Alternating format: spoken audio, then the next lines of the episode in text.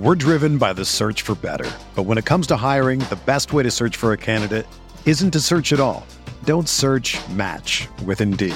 Indeed is your matching and hiring platform with over 350 million global monthly visitors, according to Indeed data, and a matching engine that helps you find quality candidates fast. Ditch the busy work. Use Indeed for scheduling, screening, and messaging so you can connect with candidates faster.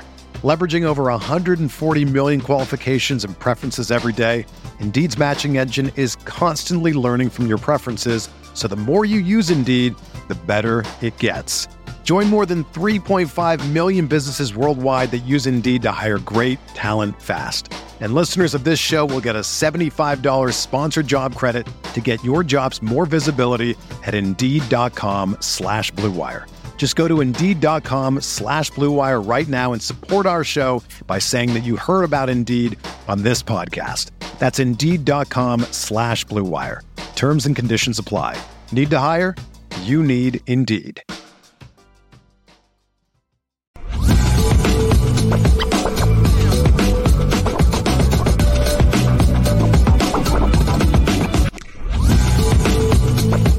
Lucky Lefty is on CFB Nation, presented by Twisted Tea.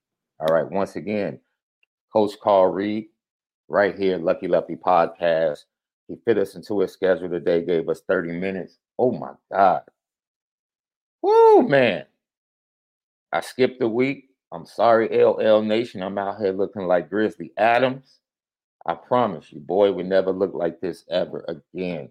I think my appointment is Thursday at noon. Yes, tomorrow at noon. So I might have to push the show back because I cannot be looking like this. Lucky Lefty Podcast. I forgot we did have a question. I get to the bag question. Um, hopefully he answered it, and uh, if not, I'll allow Malik when he taps in to get to it. So we have some video, some things that we were going to play, and I might play it again for left. And I mentioned that on the recruiting hour on Irish Breakdown, uh, we have a very special guest this week. Noon Eastern, Irish Breakdown Recruiting Hour with myself and my guy Ryan Roberts. Big time guest from the 24 class joins us on Friday. Don't miss it, Friday at noon over at Irish Breakdown. All right. Here is the guest we had on last week that I got Malik excited about. And I told him, I was like, I got to get permission to play this clip. And here he is, Sean Sevillano Jr., talking about not only his love for the NFL and playing football, but also what he wants to do when he gets to Notre Dame in January. So you you are enrolling early though, right? You are a, a January enrollee. What is what what is your goals, man, as far as maybe that first couple months there, the spring ball. What what do you want to get across to the Notre Dame coaches and all the spectators as far as like what you can bring to the to the uh, to the team? Mm-hmm. Uh, so I've I've said this before on different interviews or articles that I've been a part of. I'm the biggest go getter out there, and I'm going to make a statement. Just making it and being on campus isn't enough for me. Uh, my goal by the end of my time as a football player is to be the best to ever play the game. So I'm I'm here to come take somebody's spot. I'm I'm here to come start as soon as I can. That last part is what got Malik so excited. Like that's not the usual recruit speech from Notre Dame recruits. You know, usually we get, man, I just love the university. I want to get used to, you know, going to class and just you know learning the, the game from the coaches and getting adjusted. And Sean Sevillano Jr. It's like, man, look, I'm coming to take somebody's spot. I'm putting people on notice. And I'm like, yo, that is an attitude. That's a nastiness that we need from Big Bear. That is his nickname. That's his nickname that's been given to him by Notre Dame fans and I love it. Big Bear, you know.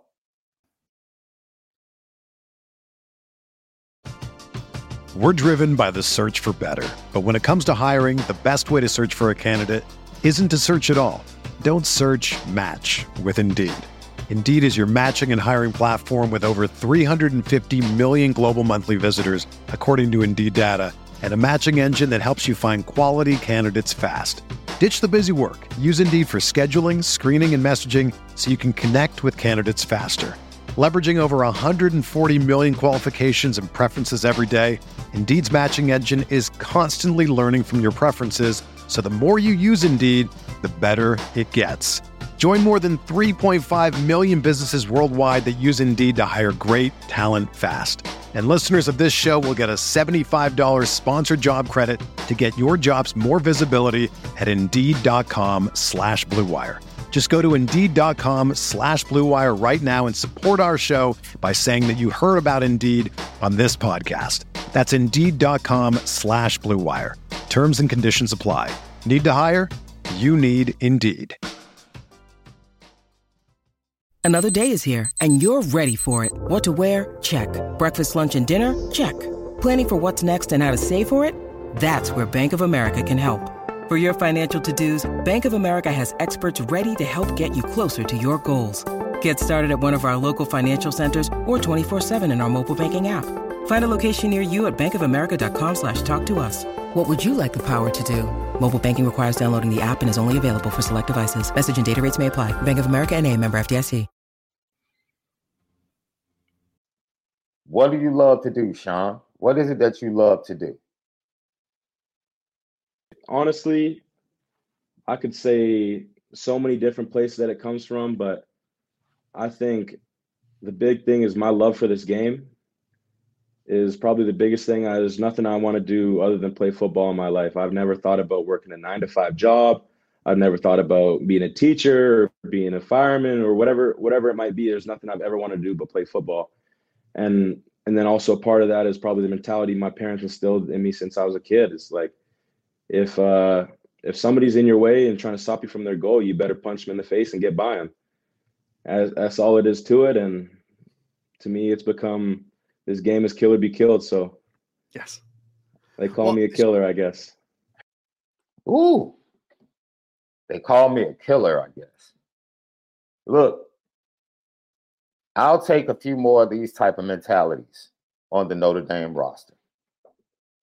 I'm telling you, you know, and as Malik said when he broke down his film, if you missed Malik's film breakdown of this young man from his senior season, um, go watch it. It was on Monday's show. And Malik, what he loved the most is he's like, yo, we need the kid is 330 pounds. Now somebody talked about his cardiovascular shape. I don't know what that means. I how do you judge his cardiovascular shape? Like he hasn't played it down. But I will say this: if you go watch his film, you see his quickness. Last thing I'm worried about, especially as much as he works out, squatting like 650 pounds, like you know, you don't get to squat 650 if you're not putting in the work. You know, he's constantly posting videos of like you know, going to practice, leaving practice, going to personal trainers, working with personal trainers in season during the summer. We talked about that during the interview, his work ethic and where it comes from and why he is who he is. You know, coming from Canada after one year up there, making a decision and the sacrifice of his family to take him down to Florida where the best competition is and to get him across from other people. And immediately when he gets there, He's thrown into the fire. And the young man says, Yo, I'm the player I am today because I got my butt kicked. And there's not a lot of people in the world that are willing to go that route, understanding, yo, I'm more than likely I'm going to lose or I'm going to get my butt kicked early. But I tell you one thing, I'm going to continue to work my tail off. Nobody's going to stop me from becoming the player I want to be. And at the end of the day, hmm, that's what we get in Sean Sevillano Jr. And it's very interesting because the initial reaction to his recruitment, because you have to, his recruitment, like Florida was on him, Florida State was on him. Ohio State was on him. Right? And immediately his recruitment picked up in the aftermath of the Justin Scott fiasco and everything that was going on. Right? So he was kind of overlooked because of that by a lot of Notre Dame fans. And his junior film just wasn't as explosive as his senior film, to keep it a buck. It just wasn't.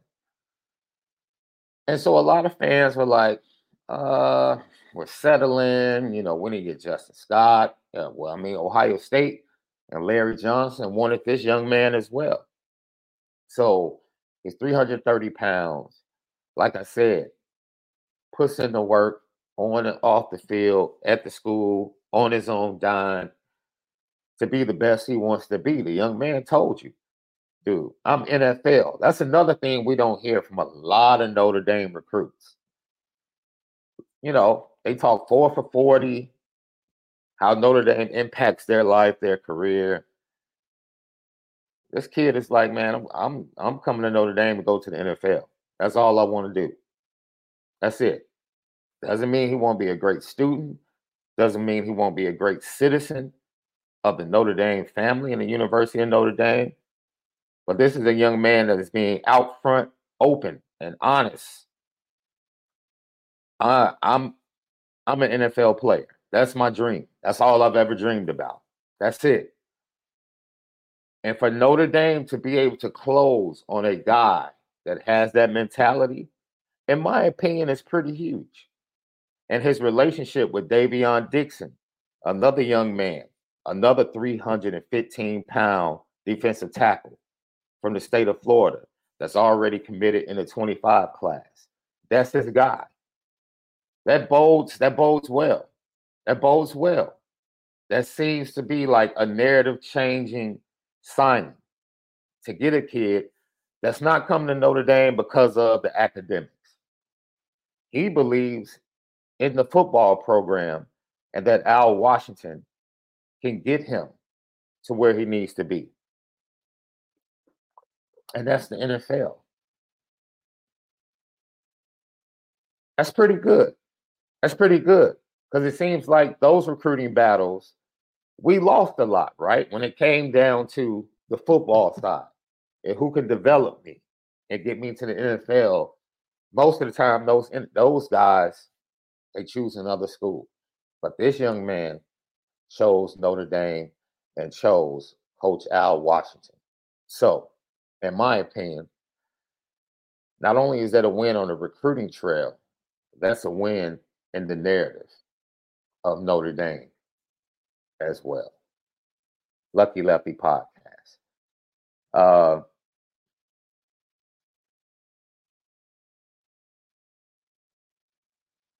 I want to save the Gerad Parker conversation, but I do want to say this. As Coach Carl Reed pointed out,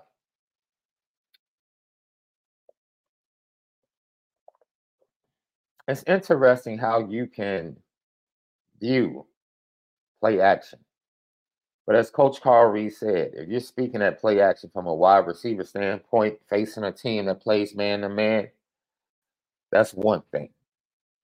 But if you're talking about it from a strictly chess piece, tight end, as he pointed out, situation, taking advantage in the middle of the field.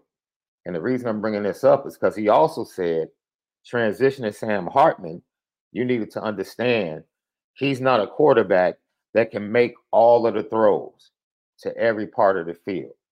That's not his strength. Can he throw the deep ball? Yes. Do teams fear? Man, this dude can throw it over my head. Not really. And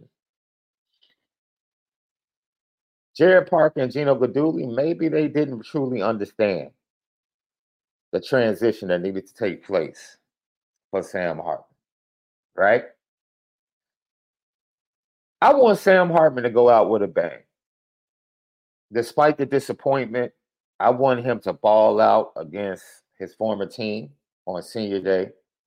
I want him to go out to the West Coast, hang 50 on Stanford, And then I want the young man to play. I think he needs to play in the bowl game, possibly against an SEC team, and ball out.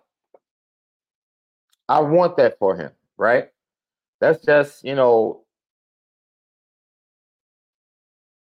humanism, right? It's been disappointing. I'm sure it's been hard. I'm sure he hears everything that's being said. He understands that it's been failure. This relationship with him in Notre Dame. But in the same breath, I just want him to go out. I don't want him to go out like this. And uh I'm all on board. In fairness, if Steve Angeli would have gotten the start on Saturday, I would have understood. Would have been a thumbs up from me. And I was like, man, let's get this train rolling in 2024, right? Let's do it. Let's get him three starts under his belt, right? Which would actually be perfect, right? Let's get him two starts under his belt, bowl prep, bowl game, and let him go ahead and go into 24 equipped to see what he can do. Unfortunately, that's probably not happening, right? But some way, somehow, I just want to see him go out better than this. as much as we've lamented everything that has taken place with Sam Hartman and Notre Dame this year, in my heart of hearts, man, I don't want him to go out like this. Not one of the most decorated college quarterbacks ever. I don't want to see him go out like this. So man, I, I you know, I want him to ball out the last two games. Yeah, I understand. I understand it might not matter. I get it.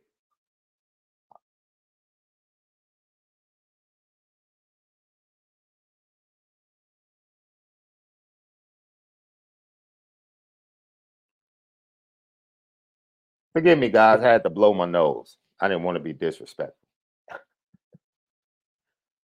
but yo, I just don't want him to go out like that, man. I don't. And that's just the human side of me. I can step out of my fandom and say, man, look, young man, it didn't work out. But you know what? The breakup can be amicable. That's all I'm saying. The breakup can be am- amicable. Ball out, get these two wins. It's not going to change the fact that I still think everything was a failure. It's not going to change my disappointment. But hey, I don't want this to be where things are. I don't want this to be your legacy. I just don't. I don't want this to be your legacy, man. You know, I guess at the end of the day, Notre Dame fans, you can just call me a big softy.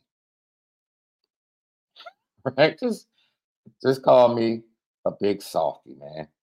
Lucky Lefty podcast. CFP poll question. I'm sorry, the LL poll question of the day. We didn't get to the results from the other day.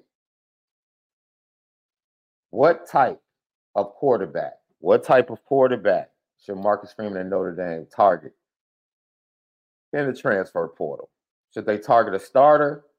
Should they target a depth piece? And should they target something that depends on what they see from the quarterbacks on the roster during the bowl prep? Should that affect the decision? Let us know what your thoughts are. What type of quarterback? You can go to the YouTube page right now, man. Subscribe. The thumb, the one that points up, smash it for us. We greatly appreciate it. Your comments, we respond to all because we appreciate you. You're the best fans in all of college football. And we greatly appreciate how you tap in and have the chat lit each and every day. It's the Lucky Lefty podcast. You already know. We spin it different. Let's get to some of your comments. Mike in Oklahoma, SD. Sam don't care. He's a great ND guy and knows what's in our cards. That means he would be okay with PBJ playing second halves moving forward. I don't know if that's the case. I don't know if that's the case. We talked about this on Monday's show. Can we really call him an, an ND guy?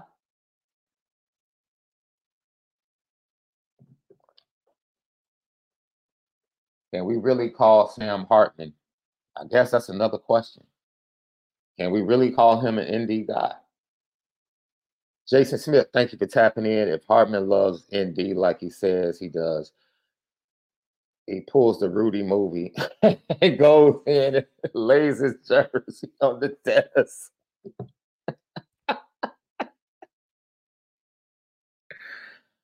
oh, good one, Jason Smith. Good one. I look, man. You guys know I have been on Sam Hartman's you know what for a couple of weeks. And I've just come to the place like, man, I really, I just don't really want him to go out like that. I don't. I don't want him to go out like that. But that would be funny though. If that actually played out, I don't know how we would find out, but if that actually did play out, that would be hilarious. It would be hilarious. I'm gonna go to this one question. Don't forget, the super chats are back up. If you want to put in a super chat, we greatly appreciate you. Yeah, Jeff Fluke, you're right.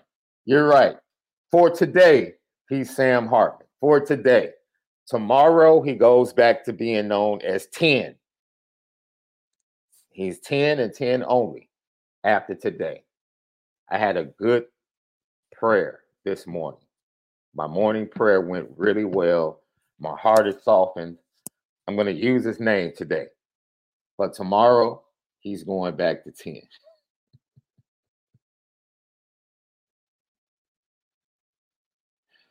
oh, man. Jay Henry. A lot of people agree with you, Jay Henry. Let Kenny develop, get that depth piece in case it doesn't work out. Right about now, 50%, 56% of the votes agree with you, Jay. 56% of the votes agree with you. 22% say go get a starter. And then 23% say it depends on the quarterbacks on the roster and how they progress during bowl prep. I see Jay Henry has another question. Do you think Quinn Ewers' possible return to Texas could cause Arch and Maalik to hit the portal? As already, um, Arch has been connected to Brian Kelly and LSU. Uh, Arch has also been connected to Miami and Arch in Florida State. Watch Arch in Florida State. Well, just watch Florida State, definitely at the quarterback position. With Jordan Travis leaving, uh, they have youngsters on the roster. One, I forget the kid that was interested in Notre Dame, and then Notre Dame kind of cooled on him, and he eventually signed with Florida State. Um, they have him in the mix, but if if Norvell wants to keep the train going after the success of this season, I fully expect him to go after the top or one of the top quarterbacks in the transport portal. Absolutely. Absolutely. I Maalik Murphy had the perfect reason to leave, but I think Maalik Murphy understands that either Quinn goes to the NFL, and if Quinn doesn't go to the NFL, he's better off still letting Steve Sarkisian develop him as a quarterback. And then Quinn Ewers is always injured. Always. So Maalik will probably get to play next year. You know, I think Arch is the one to watch. I really do. I think Arch Manning is the one to watch. David Solomon, thanks for tapping in as we wait. Now, we're going to play this by ear, guys. So I'm waiting for Malik to hit me back. Uh, he's en route. to uh, his home. He's landed. When we started the show, he was actually landing back in California. And so either I'm going to end the show and then we're going to start back up probably in about 30 minutes, or he's going to tap in shortly if the traffic is okay out in LA. David Solomon, thank you so much. Hartman has disappointed, but they're not going to pull him these last couple of games. The coaching staff still believes he's their best chance to win the last two games.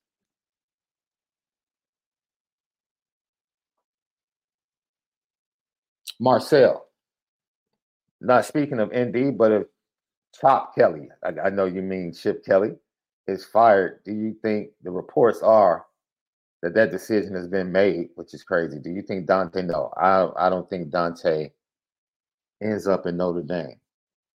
But I, you know, that's an interesting question. I'll have Malik reach out to him because they still talk and see where his head is. But I don't think that ship has sailed, right? Um, because I don't think the NIL situation at Notre Dame is going to change.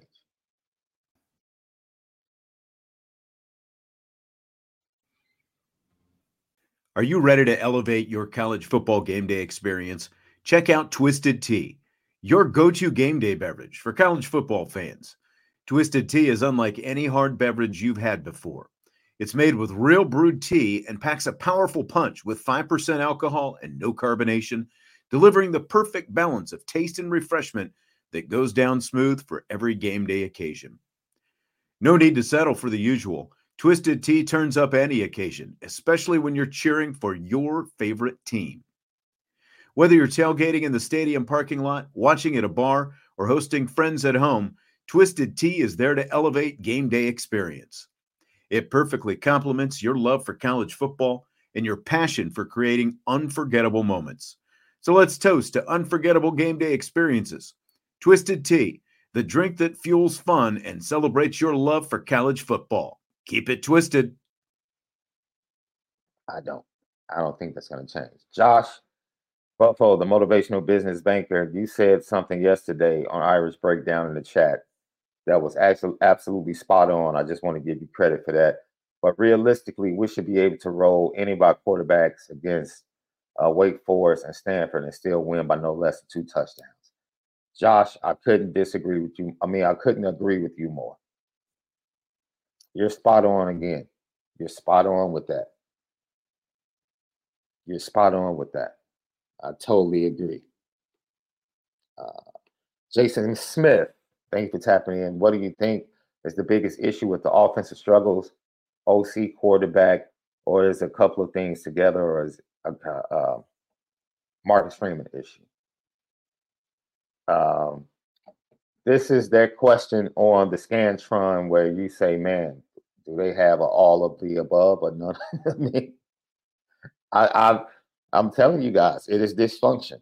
It is the dysfunction of the OC search uh, the dysfunction of not supporting the head coach, the dysfunction of Tommy Rees leaving, the dysfunction of hiring Gerad Parker, asking him to run Tommy Rees's offense for continuity, the dysfunction of not having a guy for the vision of Sam Hartman in this offense no longer there, the dysfunction of Sam Hartman not being made comfortable uh, the dysfunction of Sam Hartman not understanding that heavy is the head that wears the crown of the quarterback position at Notre Dame, and it's totally different than Wake Forest. It's dysfunction, man. Throw in lack of development at wide receiver, injury to your veterans at wide receiver that was supposed to be your main two starters, playing the freshman wide receivers out of position lack of creativity, play calling, offensive mm. line inconsistency.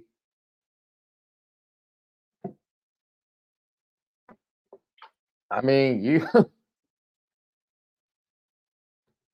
you name it, man. Honestly, you name it. What can go wrong? has go has gone wrong offensively this year for Notre Dame. When they make an incredible play call, the players can't execute it. It um it is yo, it has just been one of those seasons. And it started off really promising, right? But we knew the true test would be Ohio State, Duke, USC, Clemson. That's how we felt at the start of the season. And then Louisville ended up being a test as well. So, you know, like I said, when I did the show, I believe it was last week, and I said, Notre Dame fans, you know, let's rest our hearts a bit, right? Because what gets us riled up is the frustration that we've been dealing with. And that frustration comes from a lot. It's like it's not one thing, right? Recruiting frustration, uh, the lack of NIL frustration, the lack of, you know, being lenient via transfers and not always having to go get grad transfers or guys that are going into their third or fourth years things of that nature. Um, the administration, you know, supporting the head coach, you know, assistant coach salaries and being able to get the best and balking on buyouts. And as Coach Carl Reed said, like being honest, like Notre Dame is not a job that you want to give to a first time head coach. You don't. Notre Dame did. But in doing that, you don't hire the offensive coordinator before you hire the head coach, basically saying like, nah, you're gonna have to take him. Like you, what elite program does that? Either you have the confidence and the kahunas or the balls to hire a first-time head coach, or you don't. Or you don't. That's just it. If you're going to hire the man, have the kahunas to step out and be different and be willing to take the bullets. Or let me remove bullets. Be willing to take the scrutiny that comes with the job as athletic director of the University of Notre Dame. But from the time Marcus Freeman has been hired, man, it's just been so many questionable things, guys. It really has. It's just been so many questionable things that have sown seeds of discord or seeds of dysfunction that I think over the last two years have kind of like played out and yielded a harvest for us to watch and for us to feel as the fan base. And I'm not here to debate this is right. That's right. What I am here to tell you is that we're the ones, along with those young men inside the program, that suffer from it. We suffer on the side of fandom and viewing, and they suffer as far as support and culture. You're trying to build culture, but it's hard to build culture when you have things that are perceived as obstacles or resistance coming from the inside. Like you expect resistance from the outside, but things resisting the growth of the culture on the inside, I don't think anybody wants that.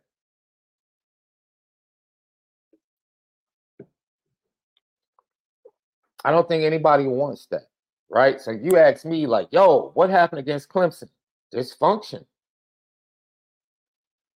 Dysfunction. And I talked about this, man. We did a five hour show. If you guys missed it, Brian Driscoll and myself, we did a five hour show yesterday. And we previewed Wake Forest and we talked about some of the things that Marcus Freeman said. So, you know, someone asked about the offense in the chat a little bit earlier. Marcus Freeman, I can only take him at his word. He said the offense that we're running is not the offense I see us running in the future at Notre Dame.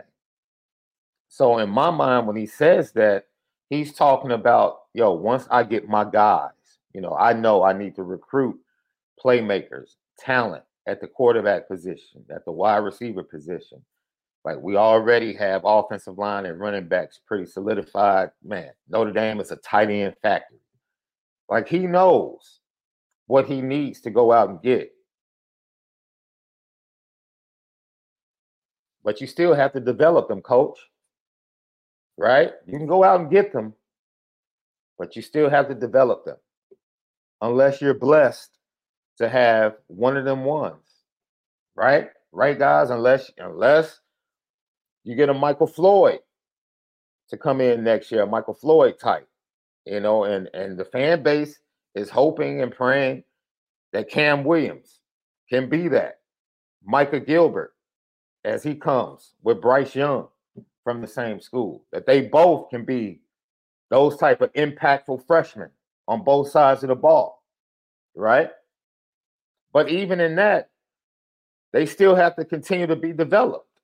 And we had somebody on the show the other day that, man, that with all the hype that Cam Williams is getting, it seems very similar to the same hype that Tobias had.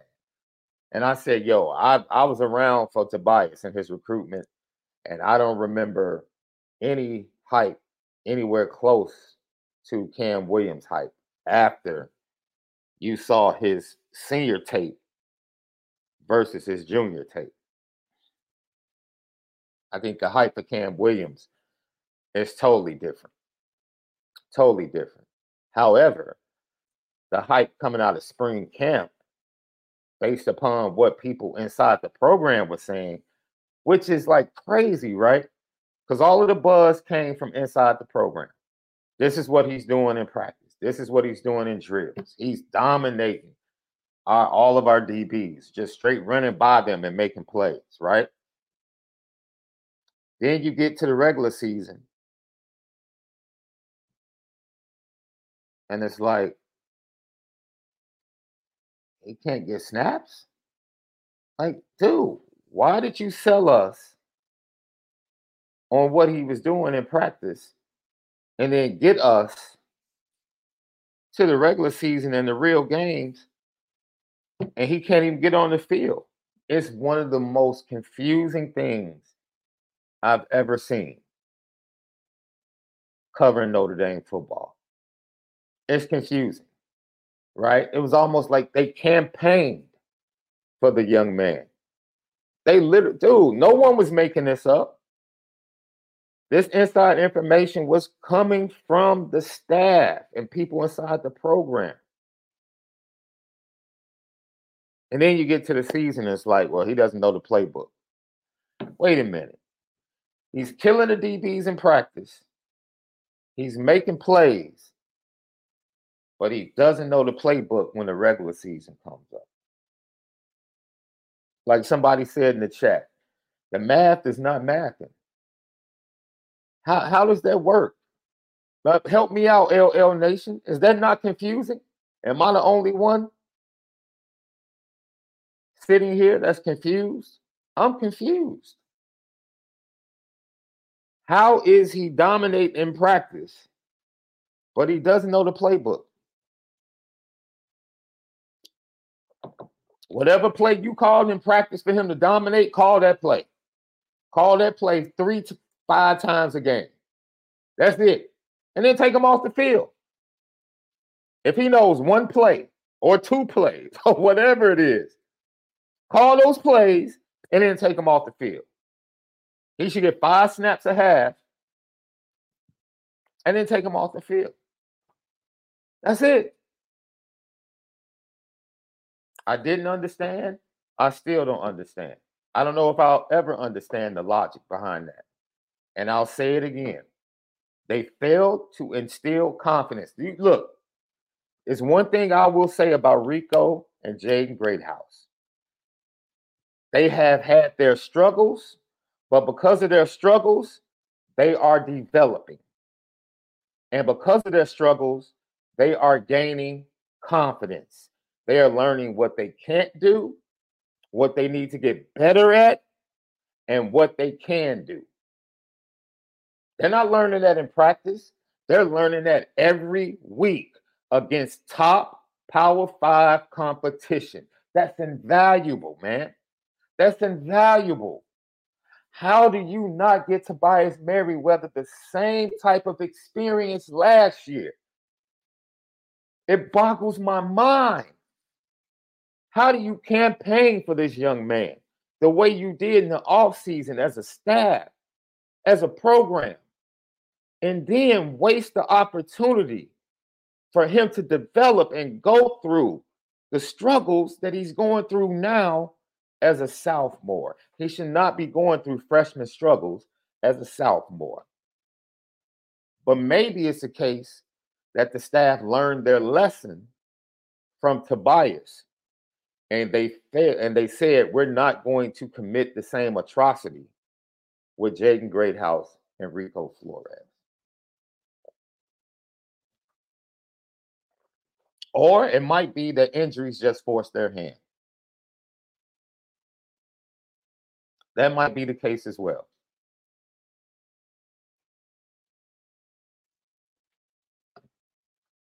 But see, that's what, because I'm not, look, I understand. I understand. Y'all up to, y'all upset, frustrated with Tobias. That's fine. Well, we're gonna have a real conversation. Because I'm I'm I'm confused. No, look, they, people go at Brian Driscoll. Brian Driscoll was one of the leaders of like, yo, this is what I'm hearing. But see, that's the thing. He wasn't calling, asking for information. People inside the program were like, yo, Brian, this dude is he's killing all of our DBs, running, making plays, 50-50 balls, everything. You put out a campaign for this young man. You put out a campaign for him. You got the fan base excited.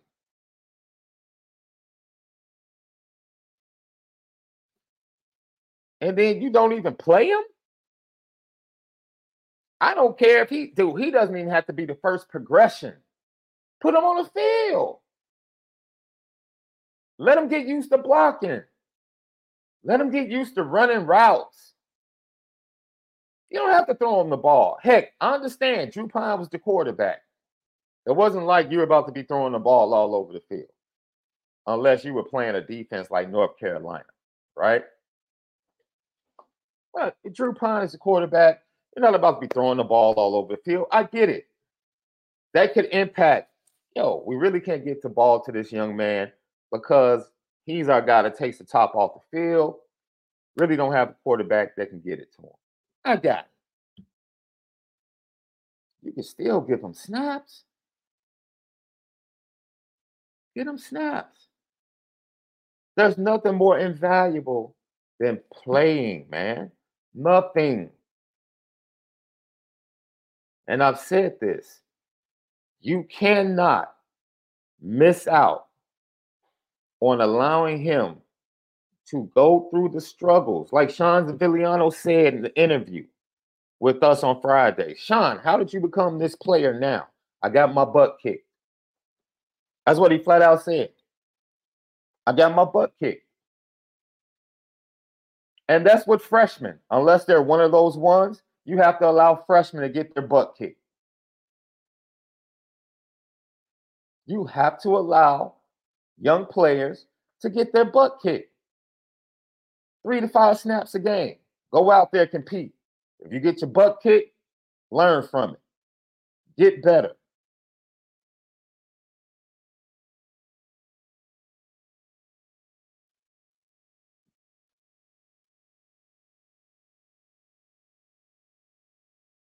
That's it. That's it. That's it. And it's not on us as fans. That's why we need to relax. That's why I tell fans, man, y'all rest y'all hearts, man, because y'all go too hard for one side, right? Like he's a bust. Then the other side, you got to give him time. And everybody wants to go hard. Guess what? None of us control his fate. He controls his fate. he can still become a dominant player in college football. Your opinion doesn't control that. It's an opinion. That's all it is.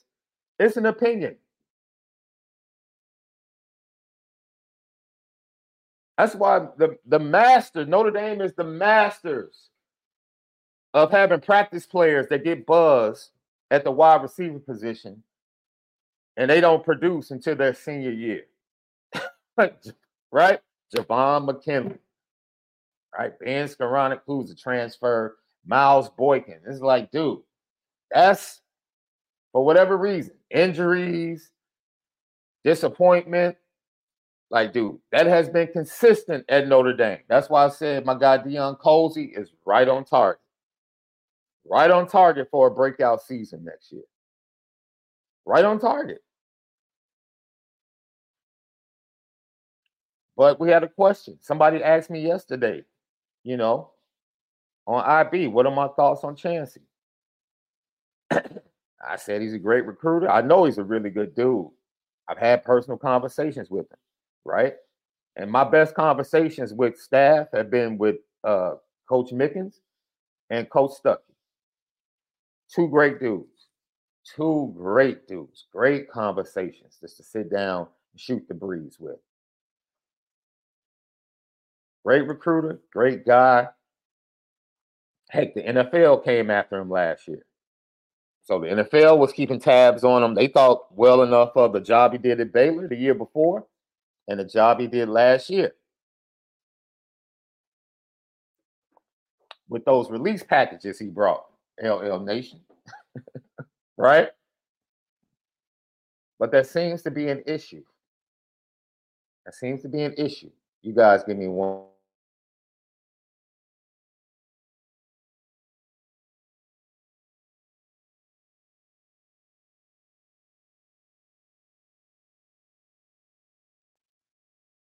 there seems to be an issue in the development department. Let's just have an honest conversation. Let's have an honest conversation, man.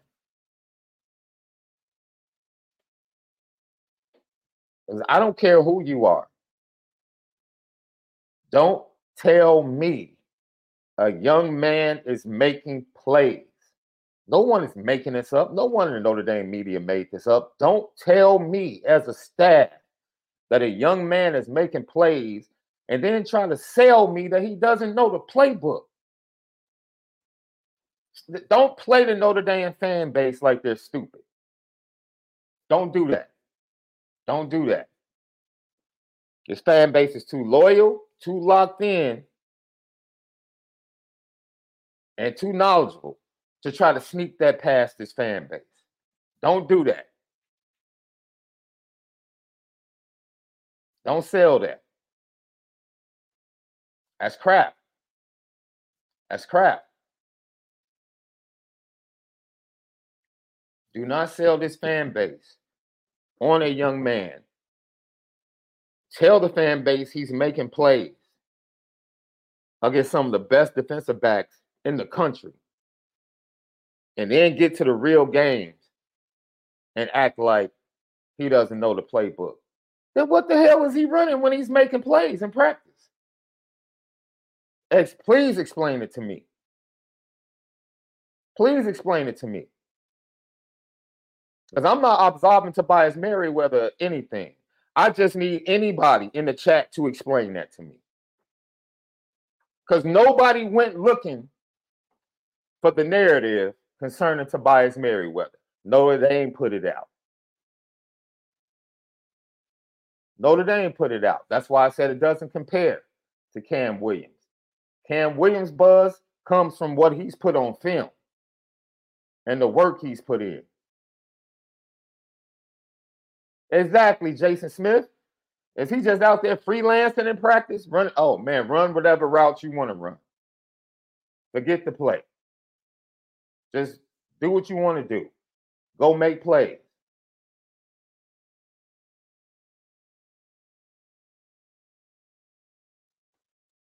like, explain it to me.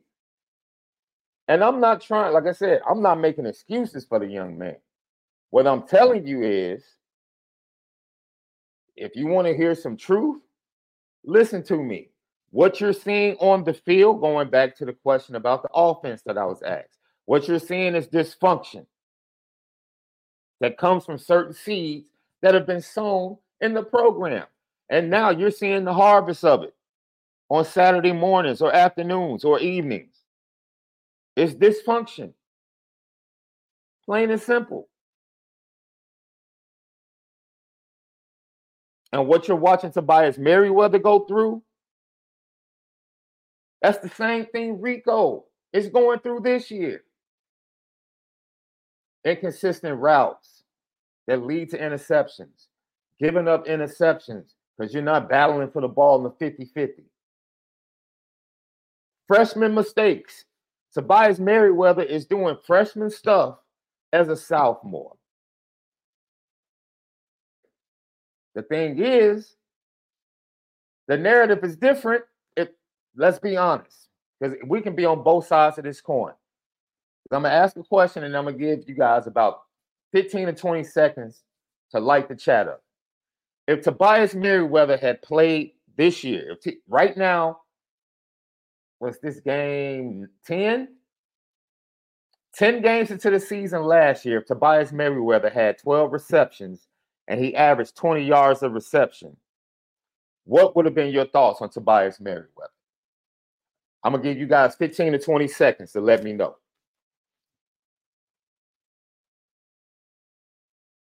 If 10 games into his freshman year, Tobias Merriweather had 12 receptions, averaging 20 yards of reception, how would you have felt about Tobias Merriweather?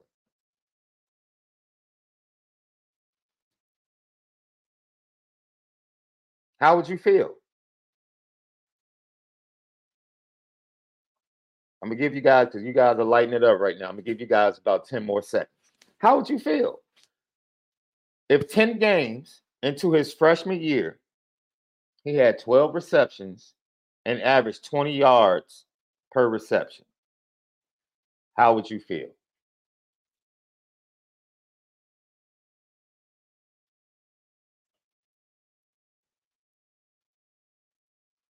All right, P Dub says we got one.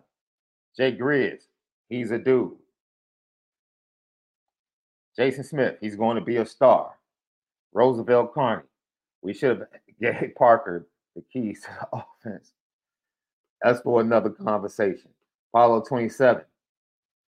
I would have been cool. Josh, he would be a dog, and Hartman would be throwing a deep like he did at Wake.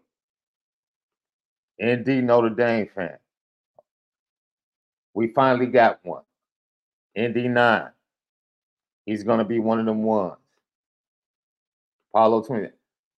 Man, progress. Boom, he's on fire. I see you, D Rock Irish NBA Jam. Ryan Loftus. I say that's decent for a freshman. Not everyone is MJ. Brian Henry, not bad for a freshman. Henry, yeah, I would think he's going to be a dude. Jason Smith, we got a star in the making. If This is, dude, let's just ask honest questions.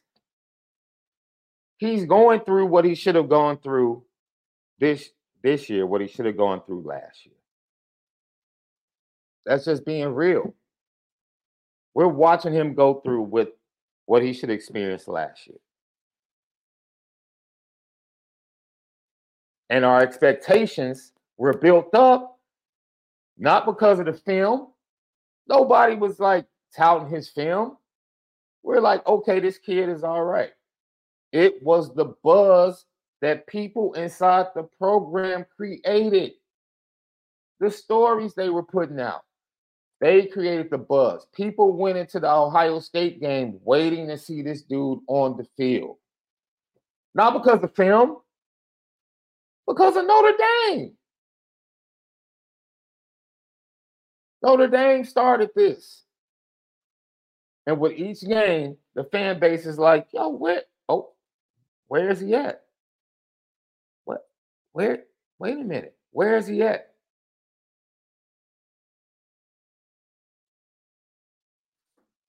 and then you elevate the kid to starter. So Notre Dame fans, maybe he is an absolute beast in practice. And just doesn't have the same heart on Saturdays. I don't know. I don't know. Maybe, maybe that's it. Maybe that's it.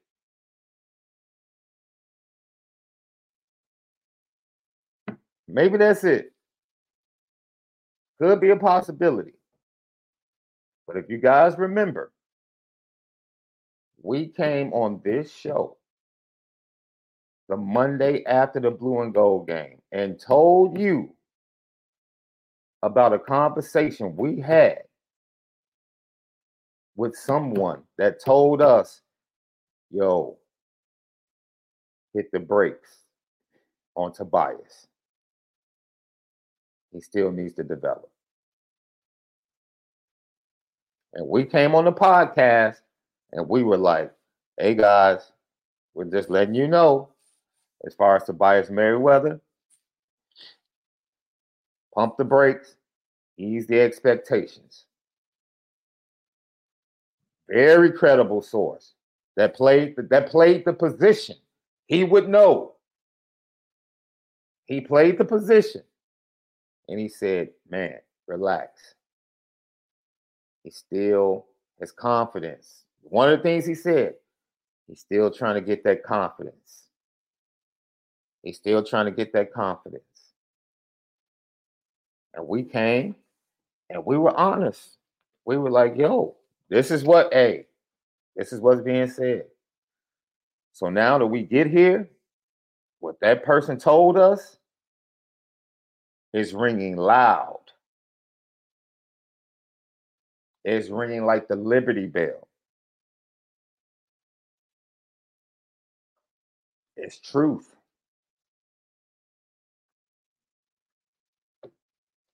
And that's it.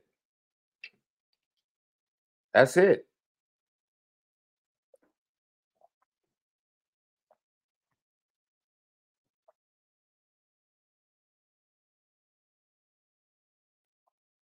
Brian Hinton, what'd you say here?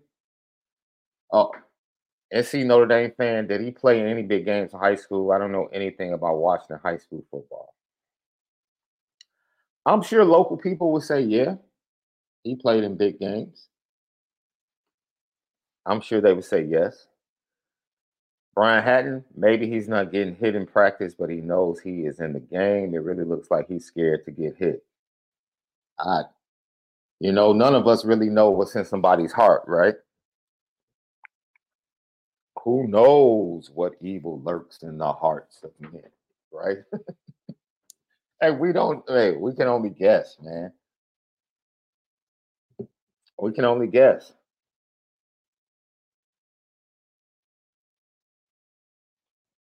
We can only guess. But then that doesn't make, you know what else doesn't make sense in this equation? Last year, Marcus Freeman was asked about playing the young players.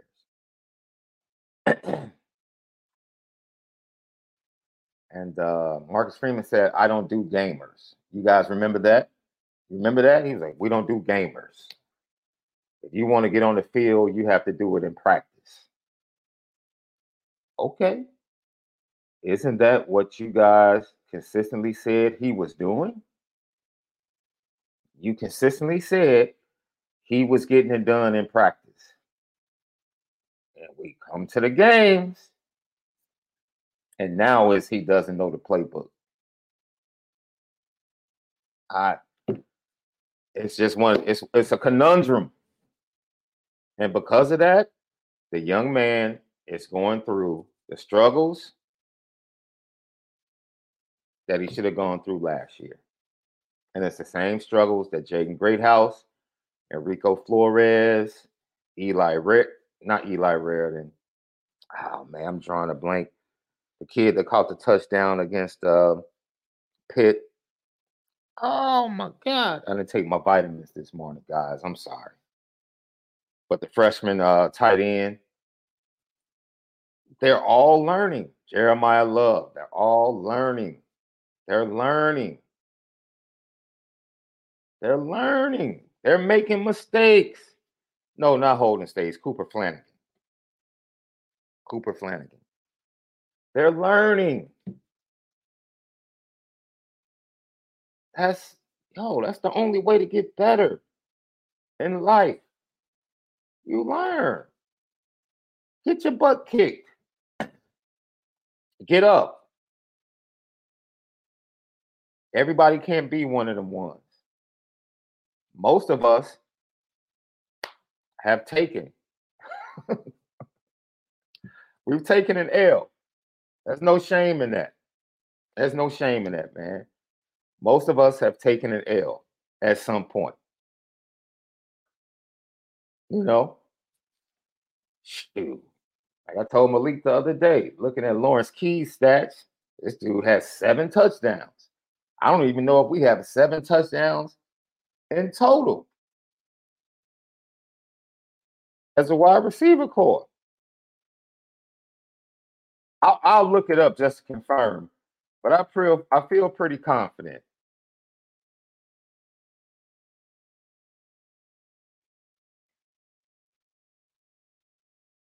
Tyree has three. Rico has one. Jay Thomas has one. Tobias has one. Jaden Greathouse has three. Okay. No, they do. Jordan Faison has one. They have 11. They have 11. I, I stand corrected. I stand corrected. They have 11 as a wide receiver room. Lawrence Keys has, he just had one last week. He has eight right now.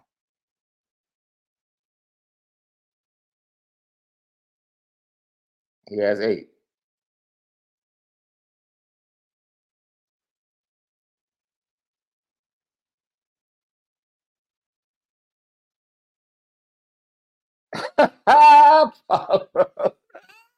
I love the chat. I love you guys. Maybe if John Wick would release the damn ball. John Wick.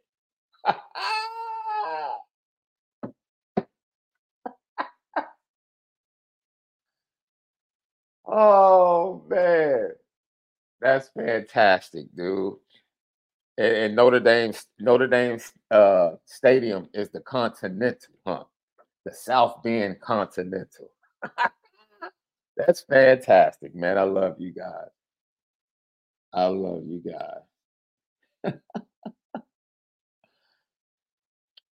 NC Notre Dame fan, but why does learning the wide receiver position at Notre Dame take so long? I am tired of seeing these other teams with true freshman wide receivers lighting it up, shaking my head. Something is just not clicking, right?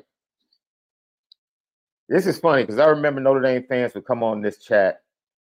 They probably did it because they knew the relationship that I have with Carnell Tate. And they would crack jokes like, yeah, Carnell's on that bench though. This is like when Rico and Jaden were playing. Like Rico and Jaden are playing, but Carnell's on that bench, which I thought was funny. And I'm like, look who's in front of Rico and Jaden Greathouse, and look who's in front of Carnell. Yeah, but uh, yeah, watch Ohio State games now. Watch him now. Right? Jaden Greathouse, as of right now, you know, because I don't mind being honest. I don't mind being honest.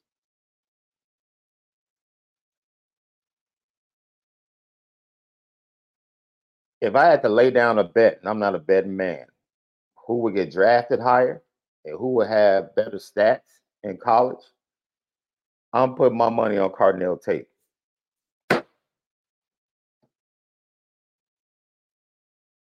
And I don't control the fate of any of these young men. But I'm betting on that wide receiver coach, that offensive coordinator, and that system and what they religiously develop. That's it. I'm not betting on Carnell. I'm betting on that Ohio State wide receiver system. That's what I'm betting on. Because they're putting out Egbuka and Marvin Harrison Jr. this year, and they got five stars sitting on the bench waiting.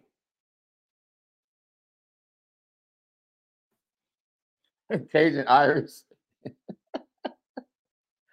Ohio State hasn't won a national championship, not playing Tressel ball. Dude, I'm not sitting up here caping for Ohio State. I care less about Ohio State. We're talking about development at the wide receiver. And what NC Notre Dame fans said, which is valid. It's frustrating. Why can't Notre Dame get impactful freshman receivers consistently? Why can't they? Why?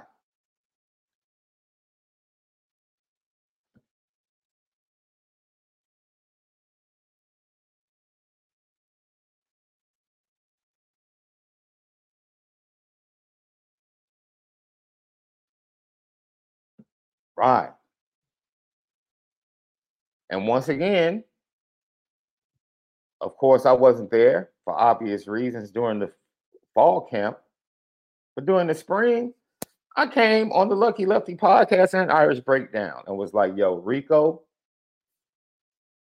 Rico's going to be all right. Rico's going to play this year, along with Jaden Greathouse.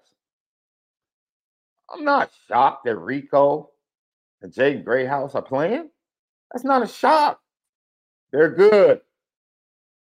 And they're going to be even better. They're good. You know who else will be playing if he was here?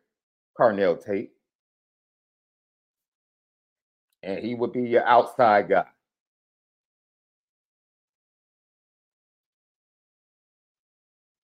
But if I'm laying a bet on all three, I'm not betting on the young man, any of them. I'm betting on the system. I'm betting on the system.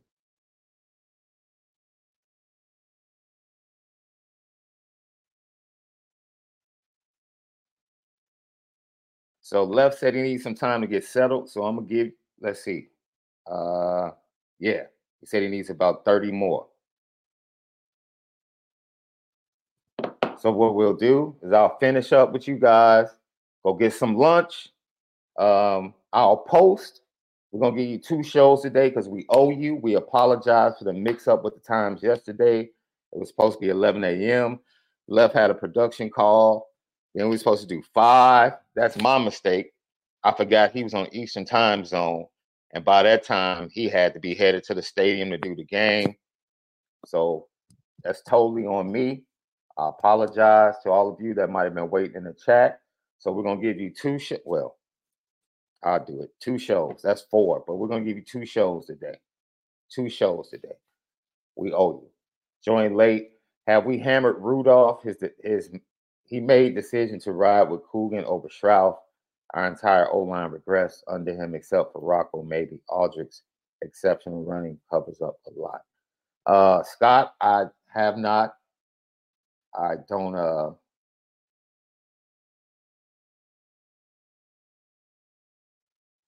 um no, I, I'm just not one of those people that cover and and uh cover Notre, covers Notre Dame that uh grabs the low hanging fruit of the offensive line. I'm just not one of those people, and I said it uh, on with Bryan Driskell yesterday. Um, show me an offensive line that has had three different mindsets, ideologies, and ways of playing thrown at them that's going to play any better than Notre Dame's offensive line has played.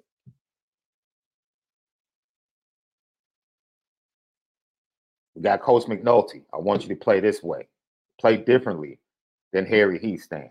Okay, Harry Hiestand. Oh, we're back to power. We're back to duo. That's what we're going to do. Straight ahead. Joe Rudolph comes in. Hey guys, we're going to be real athletic. Forget all that straight ahead power stuff. We're just going to pull, pin and pull, pull the backside. Three different ideologies, mindsets. And we continue to think that this offensive line and these young men are going to be developed and perfected. We have you we have no empathy at all to what they've had to go through. But we will protect Sam Hartman to death for having to change his systems. Oh, we got to protect 10. Oh my God, you don't understand. They messed 10 up. They messed them up. They ruined, they ruined Sam Hartman.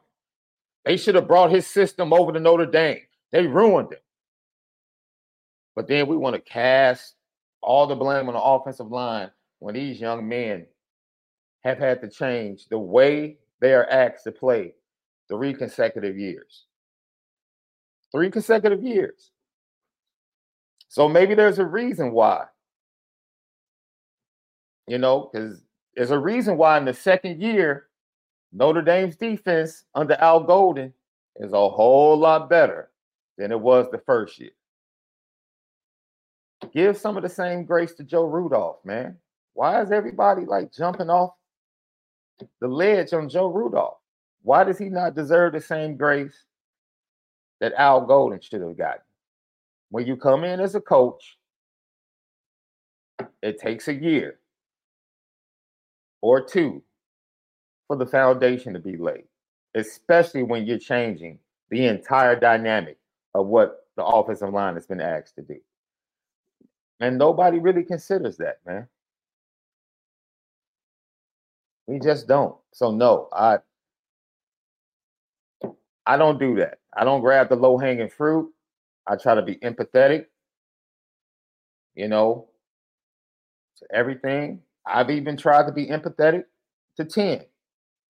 I brought Ken Gibbs on. Ken Gibbs gave points to how Notre Dame messed up and could have been better by Sam Hartman. Coach Carl Reed just gave points. I'm just telling you, man. You have to uh you just have to you know, this has not been a uh, offensive line that's had three years.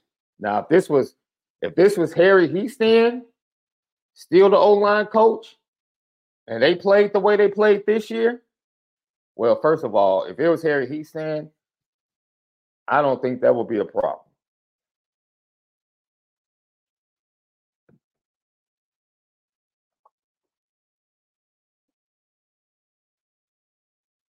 Scott, he said, I hear that, Sean, and agree that should be factored into the O line ceiling. But our O line played their worst games and two of our losses and their best game and one loss. We declined as the year went on. Oh, I don't disagree with that. I don't I don't disagree with that. Offensive line also played good enough to beat Clemson. You're not about to hang that off. That Clemson loss, we're not hanging that loss on the offensive line. Nope. Not doing it. That Clemson loss is on 10. A bad first half by the defense and a muff punt. Period. I don't care how bad the offensive line played. They played good enough to win. And that's why we totally disagree with Marcus Freeman when he said you just can't, you know, sum up the Clemson game to two mistakes. Yeah, you can. Those two mistakes gave them 10 points. You don't get them the 10 points, as bad as you played, you win that game. Yeah, you can. I like the way you're trying to cover for your entire team. I like that. You're trying to cover for Sam Hartman. You're trying to cover for Chris Tyree. That's cool. The truth of the matter is, two senior leaders on the squad made the biggest mistakes that gave away 10 points, and that defense didn't come to play in the first half, specifically as a run defense. That's the game. I don't care how bad the offensive line played. That's the game. Because the offensive line played good enough for Sam Hartman not to pull the trigger for Tobias Merriweather when he ran by defenders three times, according to people that were there at the game. Played good enough for him to be able to throw the ball, Holden Staes, coming across on the mesh concept, and throw it behind him on a second down when it would have been a 15 yard game. They blocked well enough for Jordan Faison to be behind the Clemson defense on the second to last drive, and Sam Hartman threw a terrible ball. Like, dude, you give me all the plays, all the bad plays that Blake Fisher played bad and all this. The offensive line played good enough for Notre Dame to win that game. And that's all you ask of everybody. We need you to play good enough for us to win that game. The quarterback didn't play good enough for you to win that game. He did not. That defense did not play well enough in the first half for you to win that game. See, if you're going to come at Blake Fisher, come at that first half by that defense. I want the same venom for that defense in the first half. The same venom.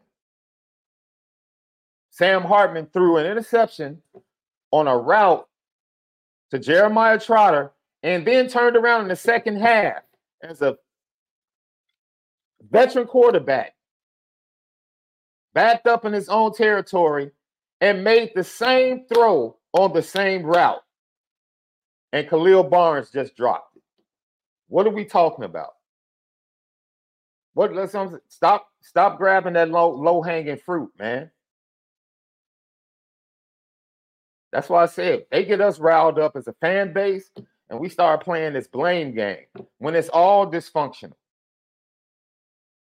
The dysfunction is like team wide. Team wide. You got a veteran quarterback talking about he got spooked, or the head coach saying he got spooked. Dude, we didn't bring, we gave you NIL money to be spooked. No, no, no, no, no. I'm gonna need a refund. I'm gonna need a percentage of that. I need some of that back. You spooked for what? So no, Scott, I'm sorry, man. You can't say I hear that. You can't. You can't wonder why guys aren't playing well or aren't developed when they're playing in a system. Dude, this is their first year in this system. This is their first year. What do players usually play like in their first year in the system? You see inconsistency, you see mistakes. That's the byproduct. We saw JD Bertrand last year struggle under Al Golden's system in the first year, struggling to scrape over the top, struggling taking false steps, struggling not getting to the quarterback on his blitzes, struggling timing his blitzes. JD Bertrand struggled last year. JD Bertrand in year two, much better player than Al Golden's defense. Crazy inconsistent last year. So I'm not shocked that Billy Schrauth, Rocco, the interior guys. You know what I'm excited about? I'm excited to see Ashton Craig play center this weekend. Super excited. Young man came in in the fourth quarter of a hot, hotly contested game in Death Valley against Clemson, competed and played his butt, butt off. Heck, you can say he might have played a better game than Zeke Correll in the short time that he played.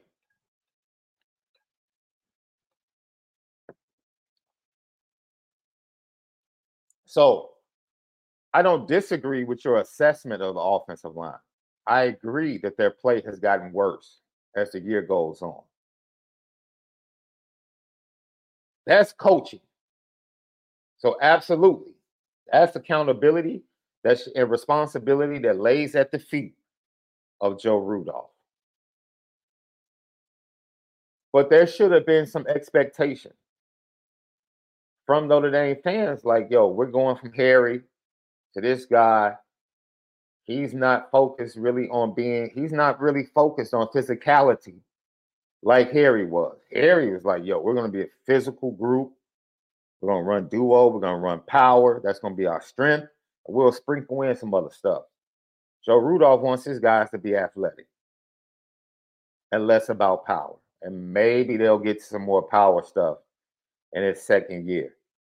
But um, you know, that's just, you know, we shouldn't be shocked.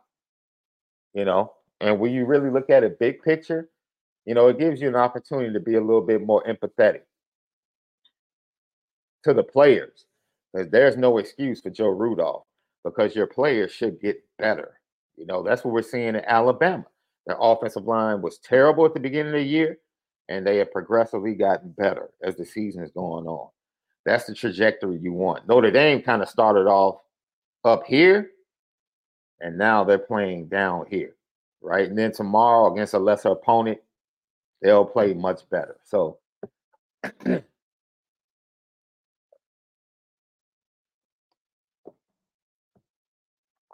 it was a great question, though. Andrew Gilmore. Uh, Sean, are you surprised that Chip Kelly is likely getting fired by UCLA? I'm shocked. UCLA either has unrealistic, unrealistic expectations or Chip Kelly angered the wrong boosters. Um, I'm actually not shocked. I talked to my big brother Howard Griffith about this yesterday, and uh, UCLA is coming into the Big Ten. You have to look at the man. I understand why all of these regents are having these meetings, right? Why last Thursday it's reported. Uh, I'm not sure if it's been confirmed, but it's been reported that the regents at Texas A&M met last Thursday prior to the game and made the decision to part ways with Jimbo Fisher in that meeting. Um, because Texas A&M knows, man, Texas and Oklahoma are coming into our division next year. Do we really want to go into that season? We know what the program is with Jimbo Fisher. Do we really want to go into that environment, battling Texas and Oklahoma with Jimbo Fisher, or do we want to go and get a guy? Do we want to go after Dabo Swinney? You have to think about that, right? And then you don't make that type of decision unless you've already had back channel conversations. Like whomever they're going after, they've been talking to their agent for like weeks. I mean, you it guaranteed whomever Texas A&M targets, and we'll find out shortly. They have been talking to that head coach's agent for weeks, setting it up. They've been setting it up. So with Chip Kelly and UCLA coming into the Big Ten, am I surprised that UCLA met and said, yo, we kind of know who we are as a program with Chip Kelly? Do we really want to go into the Big Ten uh, like this? And they made the decision according to reports no. And like i said you don't make a decision like that during the season unless you have targeted a guy. And you know exactly who you want. And negotiations have been going on through back channels. It's pretty evident to me that that's in both cases like, cause you don't make a decision during the season, right? You just don't. So no, I'm not shocked. I'm not shocked at all. I'm not shocked at all. All right, guys. Thank you for tapping in. I'm gonna log out, rest my throat a little bit, give me some agua, a little bit more orange juice. Uh, left said he needs 30 to 45 minutes. So uh, I'll set the uh, I'll set the uh, show time, and then we'll be right back for a second show this afternoon. Man, can't wait to get Left's input on Gerad Parker's comments and what Sean Sevillano had to say. And then Left is going to break down the junior film of One Deuce Night right here on the Lucky Lefty podcast. We'll see you guys in a few, man. We appreciate you. We owe you, so we're giving you two today.